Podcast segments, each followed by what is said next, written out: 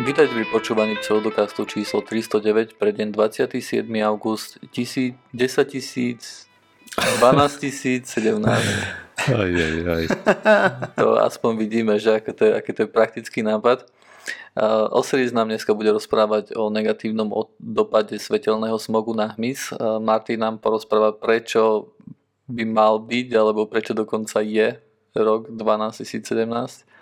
Ale predtým všetkým nám ešte Osoro, Osiris, uh, Osoros. Osoros. Som sa Á, tak že jasné, kto nás platí. Hej. Áno. Áno.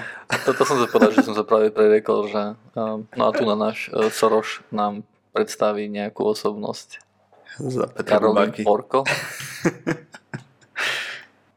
Áno, takže Karolín Porko je planetologička pre NASA a jedna z dosť významných astronómiek. Astro... Tak? Tak.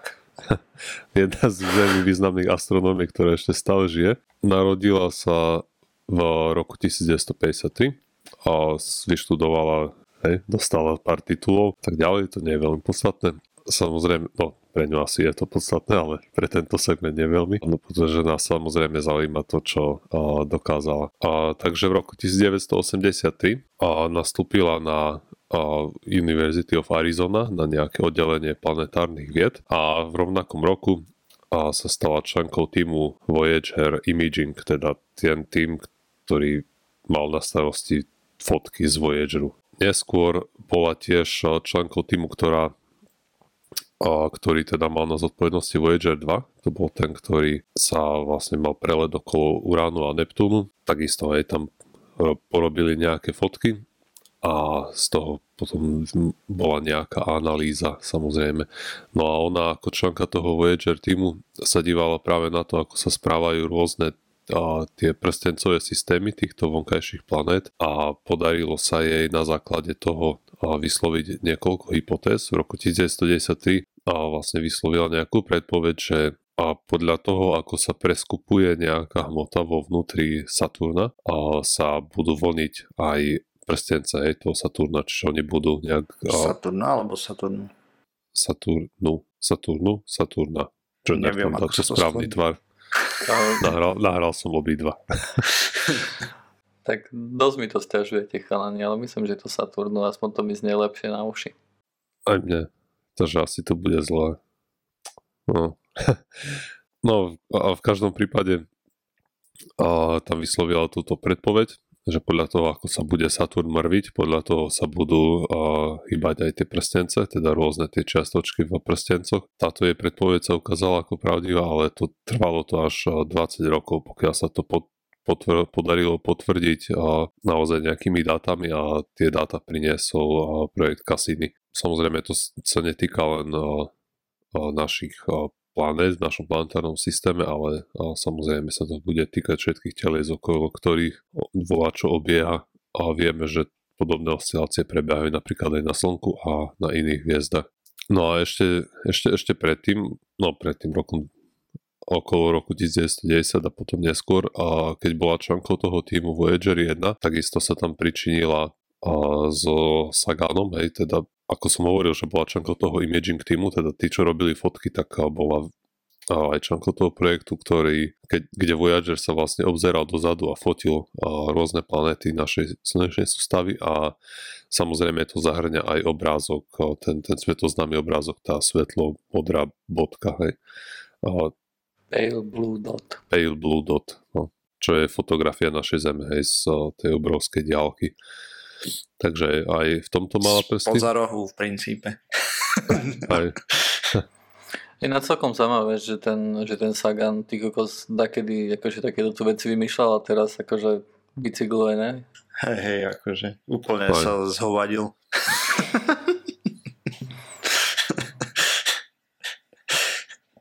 tak keď už v hlave poľavil, tak už len pedalovať mostáva. Potom ďalej bola členkou, ako sme spomínali, ten projekt Cassini, tak bola členkou aj to Cassini Huygens, a tej Cassini Huygens misie, ktorá vlastne nainštalovala tú a, sondu Cassini ku Saturnu a zároveň zapichli Huygens do, do jedného z mesiacov Tita, Saturnu, Titána. Medzi iným tiež sa medzičasom stala nejakou šéfkou niečo, čo sa volá Cassini Imaging Center Laboratory for Operations, má skrátku Cyclops. A je to nejaké, nejaký outlet, kde sa zverejňujú fotky z tejto misie, z tej misie Cassini. A normálne je to hej, internetová stránka, kde sú fotky aj vo vysokom rozlíšení, ktoré urobila tá sonda Cassini. V rámci tejto misie, tej Cassini Huygens, Karolín Porko a jej tým medzi iným objavili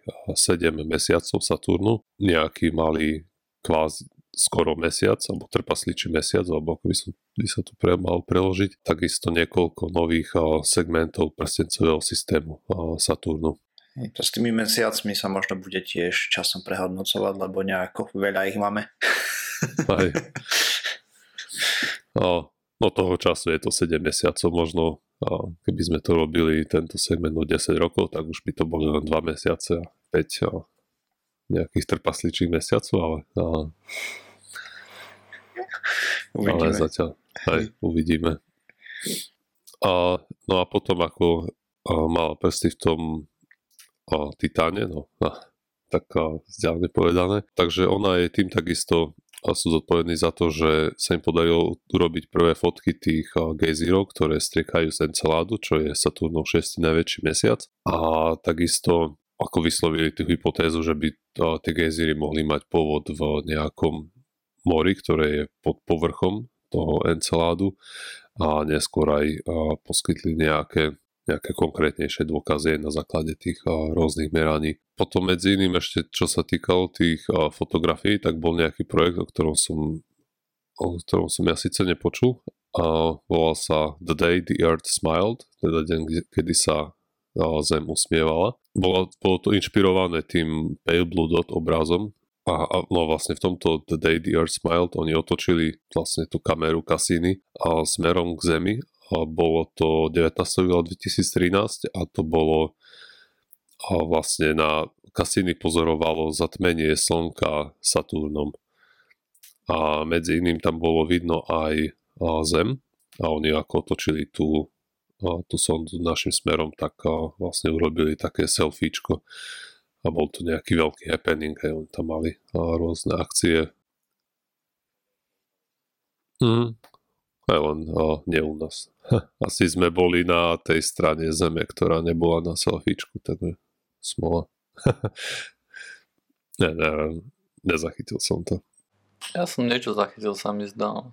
No a mimo toho samozrejme je, teda nie samozrejme, ale je popularizátor vedy, chodí na rôzne rádiové a televízne programy a myslím, že aj hostoval aj ten Star Talk, to je alebo bol ako host toho Star Talku niekedy, čo je ten podcast, ktorý robil Neil, Neil deGrasse Tyson. Bola medzi iným konzultantom pre rôzne sci-fi filmy, napríklad Kontakt, ktorý bol natočený na, na, poviedka, na poviedke Saganovej. Potom ku Star Treku bola takisto poradca. Ktorému? Film Star Trek 2009. OK tým pádom, tým pádom to... No dobre. Toto, že poradca neznamená, že ju tam počúvajú, hej? Hej, hej. Ona, myslím, mne sa zdá, že ja som toto počul v nejakom podcaste, možno to bol aj Startol, kde ona hovorila o tom, o tom filme, čo tam robila, ale teda pokiaľ to bola ona, na čo myslím, tak jej úloha tam spočívala len v tom, že ju konzul... lebo tam je nejaká scéna, kde tá loď Enterprise vychádza z toho warp driveu niekde v atmosfére Titánu a potom á, tam á, vychádza z nejakej mly alebo čo a vlastne ona bola konzultant v podstate výhradne pre túto scénu, je, že ako by to tam malo mm. vyzerať. Mm-hmm. Okay. Okay, a, takže to bola Karolín Porko. Mali by sme si na ňu spomenúť vždy, keď a, vidíme nejaké obrázky Saturnu. A najmä, ktoré urobila sonda Cassini, lebo zrejme jej to prešlo rukami, alebo jej týmu teda. Dobre chalani, tak keď sme si už predstavili osobnosť, tak sa poďme pozrieť na to, ako by vyzeral svet, keby bol rok 12017. No. Svet, svet by vyzeral asi úplne rovnako. o čom sa budeme baviť? Budeme sa baviť o tzv. holocenskom kalendári alebo kalendári ľudskej éry, ktorý navrhol chlapík Cezar Emiliani. Tento kalendár navrhol v roku 1993 a mal podľa neho niekoľko výhod. Výhody by boli ten, že vlastne v tom aktuálnom kalendári náš letopočet a pred našim letopočtom z roku 1 pred našim sa dostávame do roku 1 nášho letopočtu, jeden rok sa tam vyparil. A, a ďalšia výhoda by bola, že ten kalendár by bol postavený na nejakej univerzálnejšej udalosti než údajnom narodení Ježiša. Navyše aj keby sa ten Ježiš narodil, tak pravdepodobne by to nebolo v tom roku 1, ale aj keď sú odhady, tak je to trošku posunuté. Aj predpokladá sa, že Ježiš sa tuším narodil v úplne inom roku, ne? Mhm. Už len podľa tých nejakých udalostí. Tam nechcem tu do toho zabrdať, lebo to nie je podstatou tejto témy. vlastne prečo to on posunul presne 10 tisíc rokov dozadu, hej. Hlavne preto, aby sa to jednoducho konvertovalo na dnešné roky, vlastne len dopíšeš jednotku dopredu a máš hotovo. A potom aj preto, aby to postavili na plus minus začiatok toho holocenu. Vezmeme si tak, že ľudia sa vyvíjali nejaké milióny rokov, hej, od toho človeka zrušného, či čo to bolo. Avšak prvý archeologický nález ktorý ukázal, že ľudia myslia trošku viacej, tak toto poviem, je približne 12 tisíc rokov starý, kde vlastne lovci a zberači postavili prvú veľkú stavbu s názvom Bogepi, Gobekli Tepe, kde vlastne vytvorili kruhy so stĺpov vysokých okolo 6 metrov a vážiacich okolo až 20 tón. Tých kruhov tam bolo okolo 20, tých stĺpov okolo 200. Vlastne je to dôkaz, že to bola vlastne ešte spoločnosť, ktorá nedomestikovala zvieratá a tak ďalej. Je tam kopec vykopávok a nálezov, nálezov rôznych kostí zvierat a tak a je vidieť, že to sú napríklad antilopy alebo aj keď ovce, tak všetko ešte nevedú, nemajú žiadne znaky domestifikácie. A to bolo ešte v dobe kamennej, len tak mimochodom, keď to postavili, zároveň tam ukázali, že ľudia už v tej dobe zvládali celkom slušný nejaké inžinierstvo alebo proste vykresať tie kamene, ktoré sú ozdobené a tak ďalej a postaviť celú túto zabavu im trvalo zo pár rokov. Takže vlastne tam si povedali, že niekde dajú rok 1 ľudskej éry vlastne náš začiatok ako moderných ľudí. No a potom od toho začali posúvať, hej, to, takže o nejakých 2000 rokov neskôr, od roku 1, ľudia začali stavať svoje obydlia a vlastne ten Gobekli Tepe bol používaný celých tých 2000 rokov, hej, tam okolo neho začali vznikať tie budovy a podobne vo vzdialenosti. Čo je zaujímavé a zatiaľ nevysvetlené je, že ho zasypali potom. tí istí ľudia, čo ho postavili údajne. Tí istí o 2000 rokov neskôr, oni ho priebežne zasypávali a stavali na tom ďalšie veci. Takže Aha. vytvárali ako keby nejakú horu. A stále okay. a potom tie kruhy sa zmenšovali, aj tie stĺpy tam. Hej. Je to dosť ešte nevysvetlená záležitosť celé to Gobekli Tepe, ale tak jak to zdatovali vlastne a spravili prieskumy, lebo ešte to není ani celé vykopané, len časť, zbytok sa kope aktuálne, tak toto poviem. S tým, že čo tam je vlastne preskenovali nejakými tými laserovými srandičkami a ultrazvukovými a bovie, čo všetko sa používa na to, aby si presvietil jednu horu a zistil, čo tam je.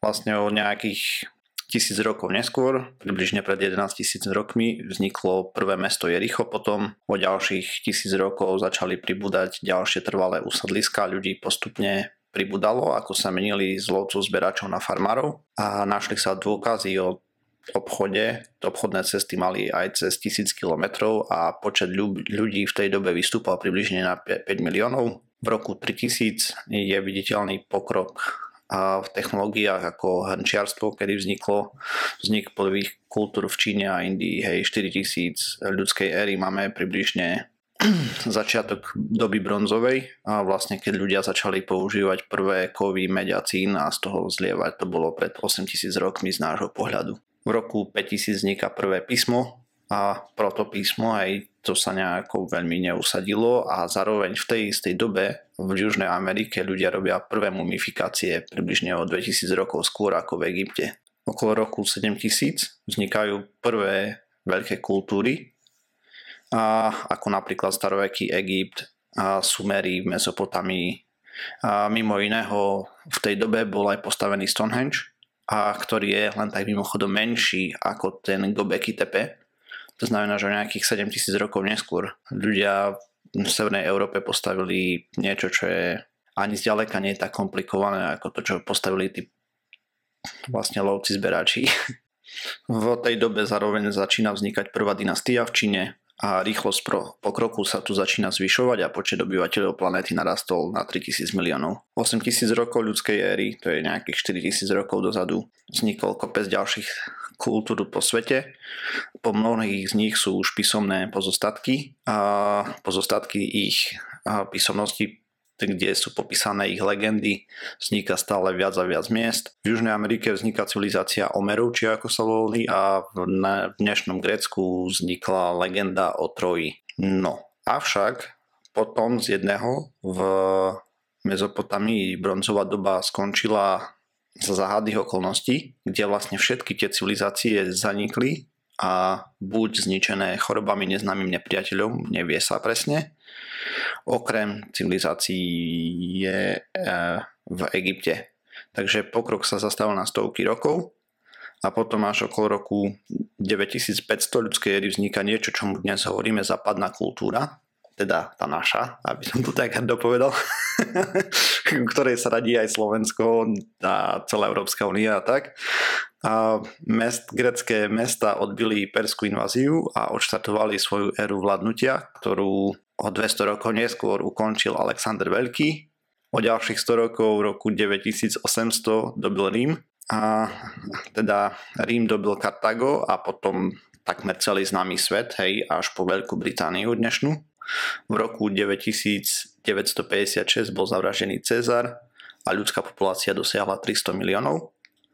A v roku 10 tisíc ľudskej éry, teda náš rok aktuálne 0, sa začína používať, teda nie, že sa začína používať, ale od tej doby datuje datumy gregoriánsky kalendár, ktorý používame aj teraz. Ten vlastne založil pápež Gregor 13. v roku 1582 nášho, teda 11 582 ľudskej éry.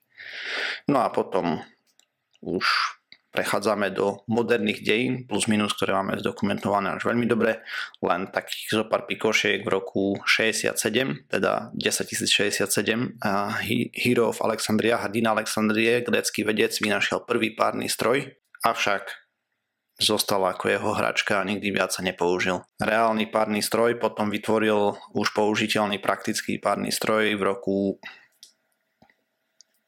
11712, teda 1712 z toho, čo my poznáme.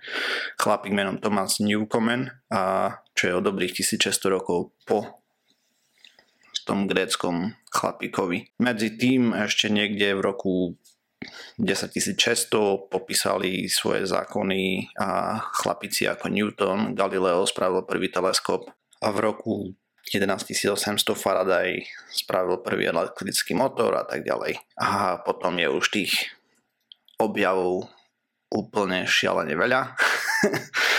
Takže len tak nejak v roku 11957 bol vypustený prvý, a, prvý satelit umelý na orbite s menom Sputnik.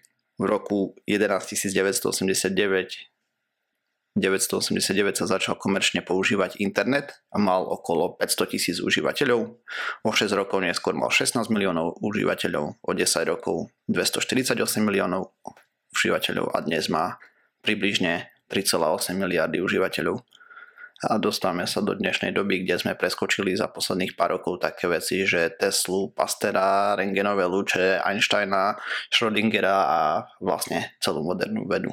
Takže prečo to chcú datovať, tak to je, že z toho celého by malo vidieť, byť ľahšie viditeľné, že ako dlho vlastne trvalo ľudstvu, pokiaľ z lovcov zberačov prešlo na nejakých farmárov alebo podobne, ako pomaly sa to tam rozbiehalo a aké tempo vlastne máme teraz. Dobre, takže vlastne čo tým kalendárom vlastne chcú dosiahnuť vedci alebo podobne, ktorí sa to začali postupne snažiť pretláčať je že bude mať jednu sumernú os časovú, nebudú tam také nezmysly, že pred našim letopočtom, nášho letopočtu, medzi tým sa stráca, stráca roky a potom komplikované výpočty a tak ďalej. Bežný človek by z toho mal jednoduchšie vidieť, aký bol rozdiel medzi rokmi? Taký istý argument, môž, nemôžeš dať taký istý argument preto, aby sme začali ešte o 100 tisíc rokov predtým, ja aby sme ukázali ako. Uh, kľudne mohli, Avšak e, veľmi by tam asi nebolo čo spisovať, keďže ten pokrok predtým je veľmi slabo badateľný.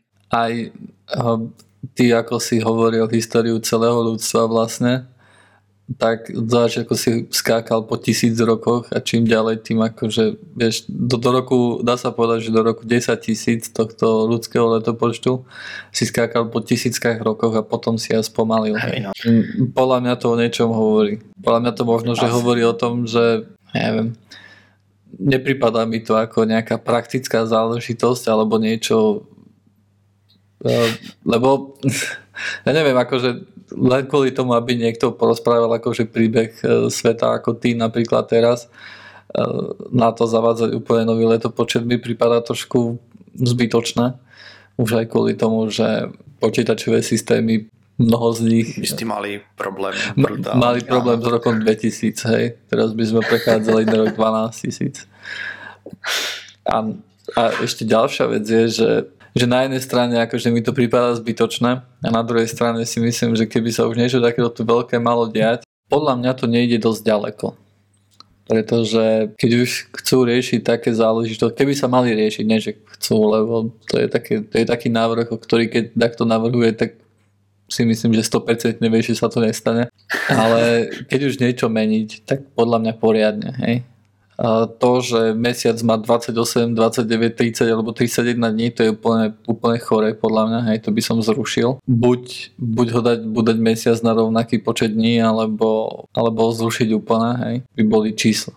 No oni tým chceli vlastne aby som ťa no. ešte prerušil, potom môžeme špekulovať, ak by si to pomenil ty, ale prečo to spravili práve takto, aby sa nič z toho, čo je plus minus nemuselo meniť, dopíšeš jednu jednotku na začiatok a začínaš približne tam, kde začínali ľudia s tým, že Ak robíš takúto zmenu, nemusíš predatávať úplne tak všetko. je to zmena čisto nie.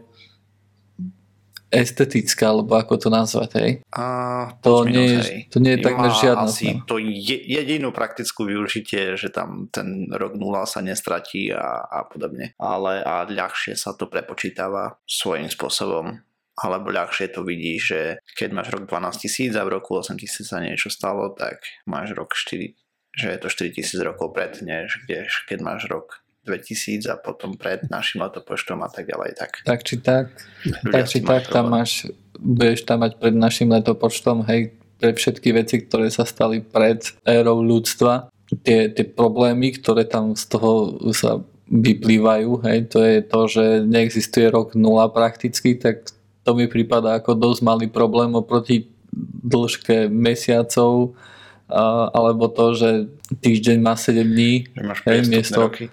Ináč o tom, počúvaj ma, týždeň má 7 dní. Vieš prečo 7? Lebo vyplia. Lebo Slnko 1, Mesiac 2, Mars 3, Merkur 4, Jupiter 5, Venúša 6, Saturn 7. Mm, hej, určite. Mm. Mhm, myslím, že áno. OK.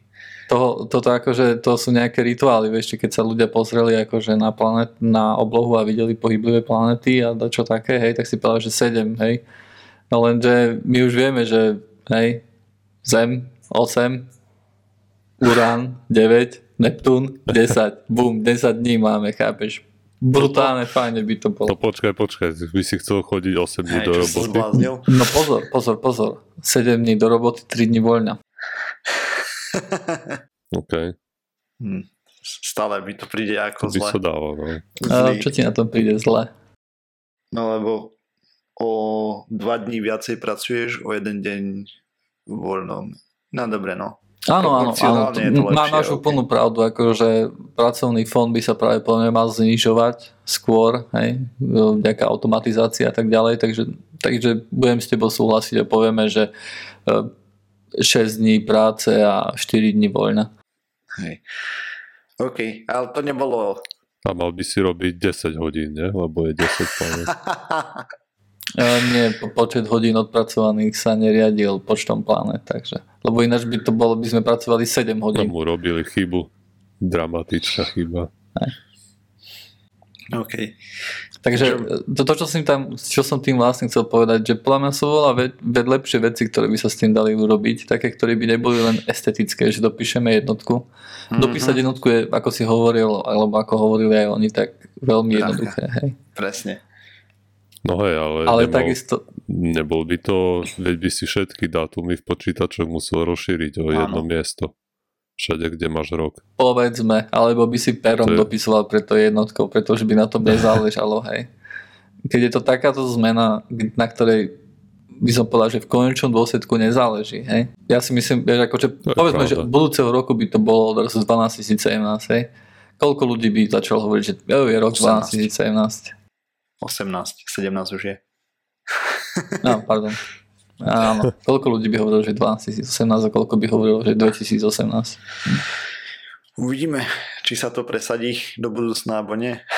Neuvidíme, to No, sa To nepresadí. si môžeme povedať rovno, že nie. OK. To ako keby si hovoril, že no, tak si pozrieme v ďalšom podcaste, že či sa to stalo, alebo ne. Nepozrieme. Ne, nepozrieme, pretože sa to nestane. Akože, Je ja som za také zlepšováky, hlavne čo sa týka dátumov a takých vecí, pretože to je úplne nezmyselné, ako to je urobené teraz. Napríklad priestupné roky, alebo deň není presne. Ja by som hlavne stokrát radšej prestupný rok, ale time zóny by som To, zrušil. uf, to, to ani nechci, aby som o tom, To je o tom začal, hej, o časových zónach. Posúvanie letného a zimného času. Teda Och, letný och. čas Zimný čas neexistuje, takže posúvanie na letný čas a potom naspäť na štandardný, to je celé zle. To by som tiež zrušil, hej. 25. Úplne zbytočné to je. Úplne zbytočné. Ešte aj keď sa robili štúdie toho, lebo bola kedy, keď som bol malé dieťa, tak e, mi bolo povedané, že to kvôli tomu, aby e, Elektrina sa šetrila. elektrina sa šetrila. A je hej, to ja neviem somarina čo. na 25. Je to somarina, lebo elektriny sa minie dokonca ešte viacej podľa niektorých štúdí, hej, kvôli tomu, že ľudia viacej chodia hlavne chlastať, sa neviem čo. zmenil profil, lebo keď to robili predtým, tak sa, keď to zavádzali, tak sa uvažovalo, že elektrina je len na svietenie, hej. Áno, Kdežto na uliciach, že sa svietia a tak ďalej. Je to svietenie je nula dokopy zo všetkého spotreby, všetkej spotreby elektriny. No, Ako je to áno. tak mizivé percento, že... Hej no. Ale Aj 24 hodín, aby som to zrušil. Ja by som, všetko by bolo v desiatkovej zostave, vieš. uh, tak Zem sa otáča 24 nejaké drobné. No 24 čo? Čo je, čo je to, čo je to sekunda? Ale prečo 20? to je- Tak sekundu máš jasne definované, nie? že koľkokrát sa zatrasie Áno. ten atom. Cézia, no. Cezia, či čo. Ale tak by si definoval iný počet, koľkokrát sa zatrasie cézium a vyšlo by ti, že odrazu deň má 100. 10, alebo 10 hodín. Iba. Alebo, alebo 10 alebo hodín, 100 no. hodín. Takže ja s tým nemám nejaký... Ak by to neboli hodiny, to nazvali nejak švont. 100 švontov by bolo.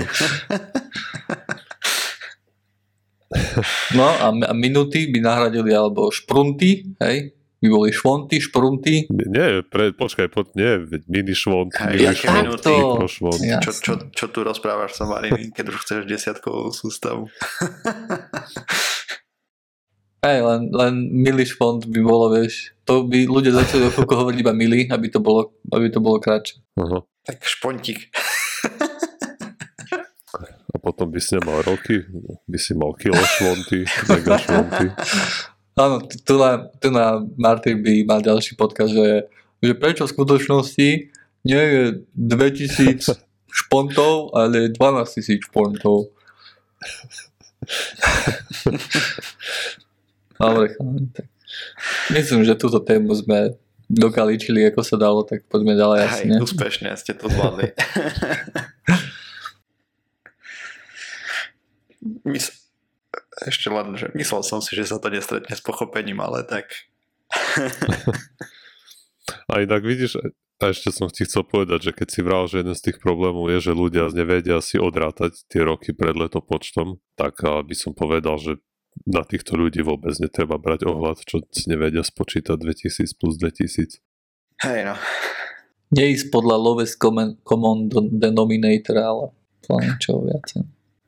OK, a, tak ja som si vybral témičku, ktorú som pôvodne myslel, že bude v rámci mojej relácie, že povedzme si o tom, aj keď to nikoho nebude zaujímať. A, ale skúzo, nakoniec sa, z toho vyubilo niečo, čo nás pravdepodobne bude musieť zaujímať skôr či neskôr. Super. Ale ten, ten, O, teraz nás to ešte okej. nebude zaujímať, hej. No, nie, teraz už vieme, že nás to nezaujíma teraz, ale a, takisto niektorí ľudia vedia, že by nás to malo veľmi zaujímať. Takže začalo, vlastne začalo sa to už pred viacerými rokmi a to teda vieme to, že momentálne žijeme v nejakom, že sa deje nejaké masové vymieranie druhov. Hej, to už je dosť akceptovaný fakt a v rámci toho, toho vymierania druhov teda sa pozerajú rôzne vedecké týmy na to, ktoré, ktoré druhy vlastne vymierajú a ako to ovplyvňuje životné prostredie okolo nás. Ja som narazil na spravičku, ktorá sa špecificky týka nočných opeľovačov, to je, to je nejaký mis, ktorý opeľuje v noci, To sú čo tie som pravdu povediac ani, ani nevedel, že je to niečo dramatické. mole, ne, napríklad. No, patria tam rôzne mole a rôzne druhy a, múch, trebárs a napríklad aj uchováky to spomínajú v tom Tie ovocné netopiere, ne? To som nevedel, že to je na dačo užitočné to zviera. Mis. Ovocné netopiere tiež, nie? Ale To to- je tiež mis. Aj, aj netopiere, to je tiež hmyz. a možno to nie je úplne hmyz, ale je to opeľovač, hej. A práve vedci vo Švajčiarsku sa dívali na to, ako umelé osvetľovanie alebo ten svetelný smog môže vplývať na, to, na, na tých nočných opeľovačov. Lebo toto zjavne nebolo veľmi dobre preskúmané a oni teda si povedali, že sa na to pozrú. Takže vysadili si, alebo nevysadili, ale za, zamerali sa na niekoľko, neviem, či polí alebo takých políčok, A to je nejaká užitočná rastlina alebo burina? je to bodliak. Je to bodľak, OK. No, v kulinárstve sa to nepoužíva medzi ľuďmi. Aj, ale používajú ho v kulinárstve a rôzne, a rôzne zvieratka, teda najmä hmyz a mnoho aj tých denných, aj nočných opeľovačov, ktorí a vlastne sa tým napchávajú. A zistili, že tie polička toho bodliaku, ktorý bol vlastne osvietený v noci, nejakým tým aj svetelným smogom, tak zistili, že prišlo tam až o 62% menej hmyzu, teda tých nočných opeľovačov a v porovnaní s tými poličkami, ktoré boli ponorené v úplnej tme. Takisto druhá zložka toho bola, že a vidia, a vlastne ich navštívilo o 30% menej rôznych druhov toho hmyzu. Čiže aj menšia diverzita, aj, aj proste kvantita bola nižšia. Čo vyústilo do toho, že tie budliaky, ktoré boli po nociach poosvetľované, tak mali dramaticky menej plodov, čiže sa menej rozmnožovali a v ďalších tých cykloch ich tam, ich tam bolo menej tých budliakov stále. Takže No a ubudalo bodľaku.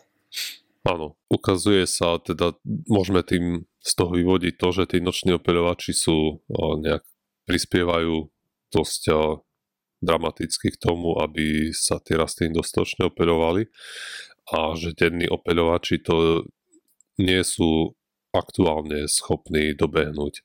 Aj keď a, môžeme sa zamýšľať nad tým, či sa to časom nejak nespamätá v tom smere, že keď vyženieme tých nočných opeľovačov, tak tam potom bude chodiť viacej tej denných, ale tento efekt a, v tej štúdii vo Švajčiarsku pozorovaný Prečo nebol by to zatiaľ. bolo tak? No to si o ja myslím, aj to som sa nedočítal, ale keď, a, keď v noci tí opeľovači tam nezožerú Všetko. všetko, tak možno tam bude väčší buffer Mhm, alebo Že viac tých bude denných. hej? Okay. Tak denní ešte sa nestihli naučiť, že tam je viacej potravy, vieš, možno za tú krátku dobu. Je otázne, že s No, akými vecami bojujú vieš- zase denní opeľovači, hej? Aj, no.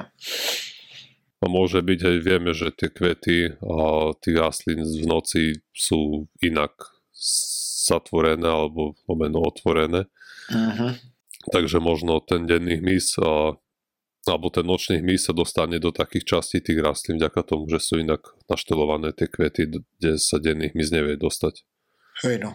Ako neviem, toto hovorím, teraz len špekulujem, ale v každom prípade nič také pozorované nebolo aj v tej štúdii, že by to nejak kompenzovalo sa cez deň ten výpadok nočných operovačov. No a toto potom samozrejme môže mať nejaký nejaký kaskadový efekt ďalej, lebo tým, že je menej tých rastlín, tak tým potom bude aj menej jedla pre tých denných opeľovačov, čiže sa tam roztočí nejaká špirála a bude ďalej, potom ďalej môže prispievať k tomu aj vymieraniu tých rôznych druhov. A napríklad tie nočné mory, tie motýle nočné, v Európe podľa všetkého dosť druhy vymierajú a toto by mohlo ten trend iba akcelerovať. Na druhej strane iní veci hovoria, že nie je to, nemusí to byť nutne iba, iba zlé správy, aj keď nevy, nevyzerá to vec pozbudivo, ale môžu tam byť nejaké pozitívne efekty. A tu menovite hovorili to, že a napríklad umelé osvetľovanie môže, no vieme, že zasahuje do toho, ako netopiere navigujú, že im to rozhodí navigáciu a pomoci, keď je všade svetlo, kde by normálne nebolo. Ale zároveň tieto svetla môžu prilákať rôzne tie nočné motýle a mory, ktoré zase netopiere žerú. Hej. Takže tu na im to môže trochu pomôcť. A ďalší efekt, ktorý, o ktorom sa špekuluje, že by tam mohol byť, je ten, že keď sa ožiari nejaké políčko, hej, že je tam ten svetelný smog, tak to vyženie tých nočných operovačov na, nejak, na nejaké iné polia, ktoré sú úplne v tme a že tam by mohlo to operovanie prebehnúť ešte lepšie. Ale, ale táto štúdia zatiaľ, no, hovorím, nič také nenaznačuje, lebo oni sa vyslovene pozreli na nejakých 14, 14, 15, asi, no 14 nejakých políčok. Vlastne merali len ten len tie no, priamy vplyv, ktorý malo to osvetlenie. To žiadne ďalšie efekty ešte neboli preskúmané.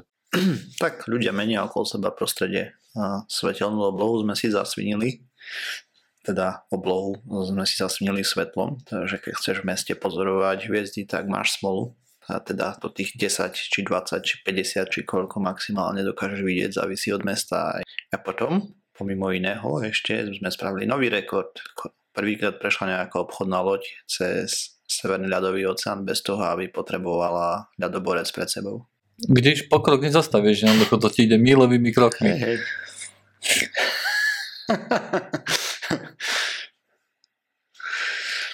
no jo, no.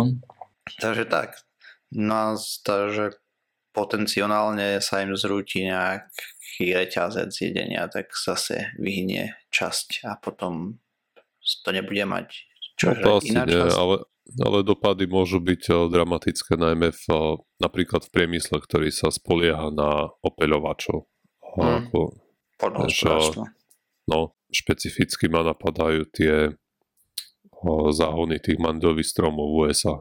Tam majú tam tie včely dokonca to zvážajú z ďalekého okolia, aby pomáhali opeľovať. A keď proste sa toto vymkne spod kontroly, tak No nehovorím, že im to tam celé vychcípa, ale môžu vidieť nejaký prepad aj v úrode. A to nemusí byť len problém samozrejme týchto mandlí, ale všade, kde sa spoliehajú na prirodzených operovačov. A že potom možno budú musieť nejak vyšpekulovať, ako ten svetelný smog z tých fariem nejak odtieniť. Aj. Tam neviem, to zakrývať, kto vie. Hej no, tak už teraz sa pracuje aj na tom, aby bolo to svetlo inteligentnejšie a nežiarilo do každej strany. To má, že by ti to osvetľoval len chodník a zbytok a vlastne nezasvinilo, a že by ten svetelný smog nebol až taký obrovský, ale to bude trvať ešte veľmi, veľmi dlho, než sa vymení všetko osvetlenie. Reklamné veci a tak ďalej, hej? To žiadne. To, sa nevymení nikdy. To, že boli nejaké návrhy, tuším aj v, Euró- v Európskej únii, že by sa to na jej úrovni riešilo, ale a neviem o tom, že by sa to dopracovalo do nejakého zdárneho štádia. Žiaľ, takže. Ako obrovský úspech bude, keď vôbec vymenia normálne svetla hej, za nejaké šetrnejšie k okoliu. Lebo to zároveň má aj vplyv na náš spánok, hej, keď ti vonku svietí všetko možné do okien a tak ďalej, tak to ruší tvoj kvalitný spánok. Ja, treba bývať vyššie. No ale je otázka, je, že nakoľko je vlastne v tomto prípade tie farmy, či to je problém pouličného osvetlenia. Skôr to tam bude niečo také, že ten areál, proste kde je tá farma, tak tam aj nejaké reflektory, treba, aby im to nechodili zlodeji alebo čo. Mm. To, je, to je veľa vecí, hej, to je kombinácia všetkého no. možného. Dobre, takže opäť sme sa rozkecali a fakt a fikcia nebola, čo je super pre mňa, lebo mám jednu fakt a fikciu a to zo sebou môžem dať až do časti 4. Uh, takže toto bolo na dneska naozaj všetko. Aj teraz na stránke www.pseudokaz.sk, YouTube, Facebook, Twitter, Google+, a všetkých možných a nemožných podcastových agregátoch vrátane iTunes. Dneska sme sa rozprávali o tom, že ten hmyz nočný a veľmi, že mu veľmi prekáža uh, svetelný smog. Martin nám povedal, že prečo by podľa niektorých ľudí sa mal písať rok 2017 a predstavili sme si osobnosť uh, Karolín Porko. Uh, to je na dneska naozaj všetko. Uh, ďalšia časť vyjde 3. septembra 2017 v nedelu ako stále. 12 Nestane aj, aj. Martin, darmo sa snažíš, ono sa to nestane. 2017, dobre, ja viem. teda tiež si to myslím, ale aspoň si môžem robiť trošku zabavu z toho. Okay, Čau. Takže čaute.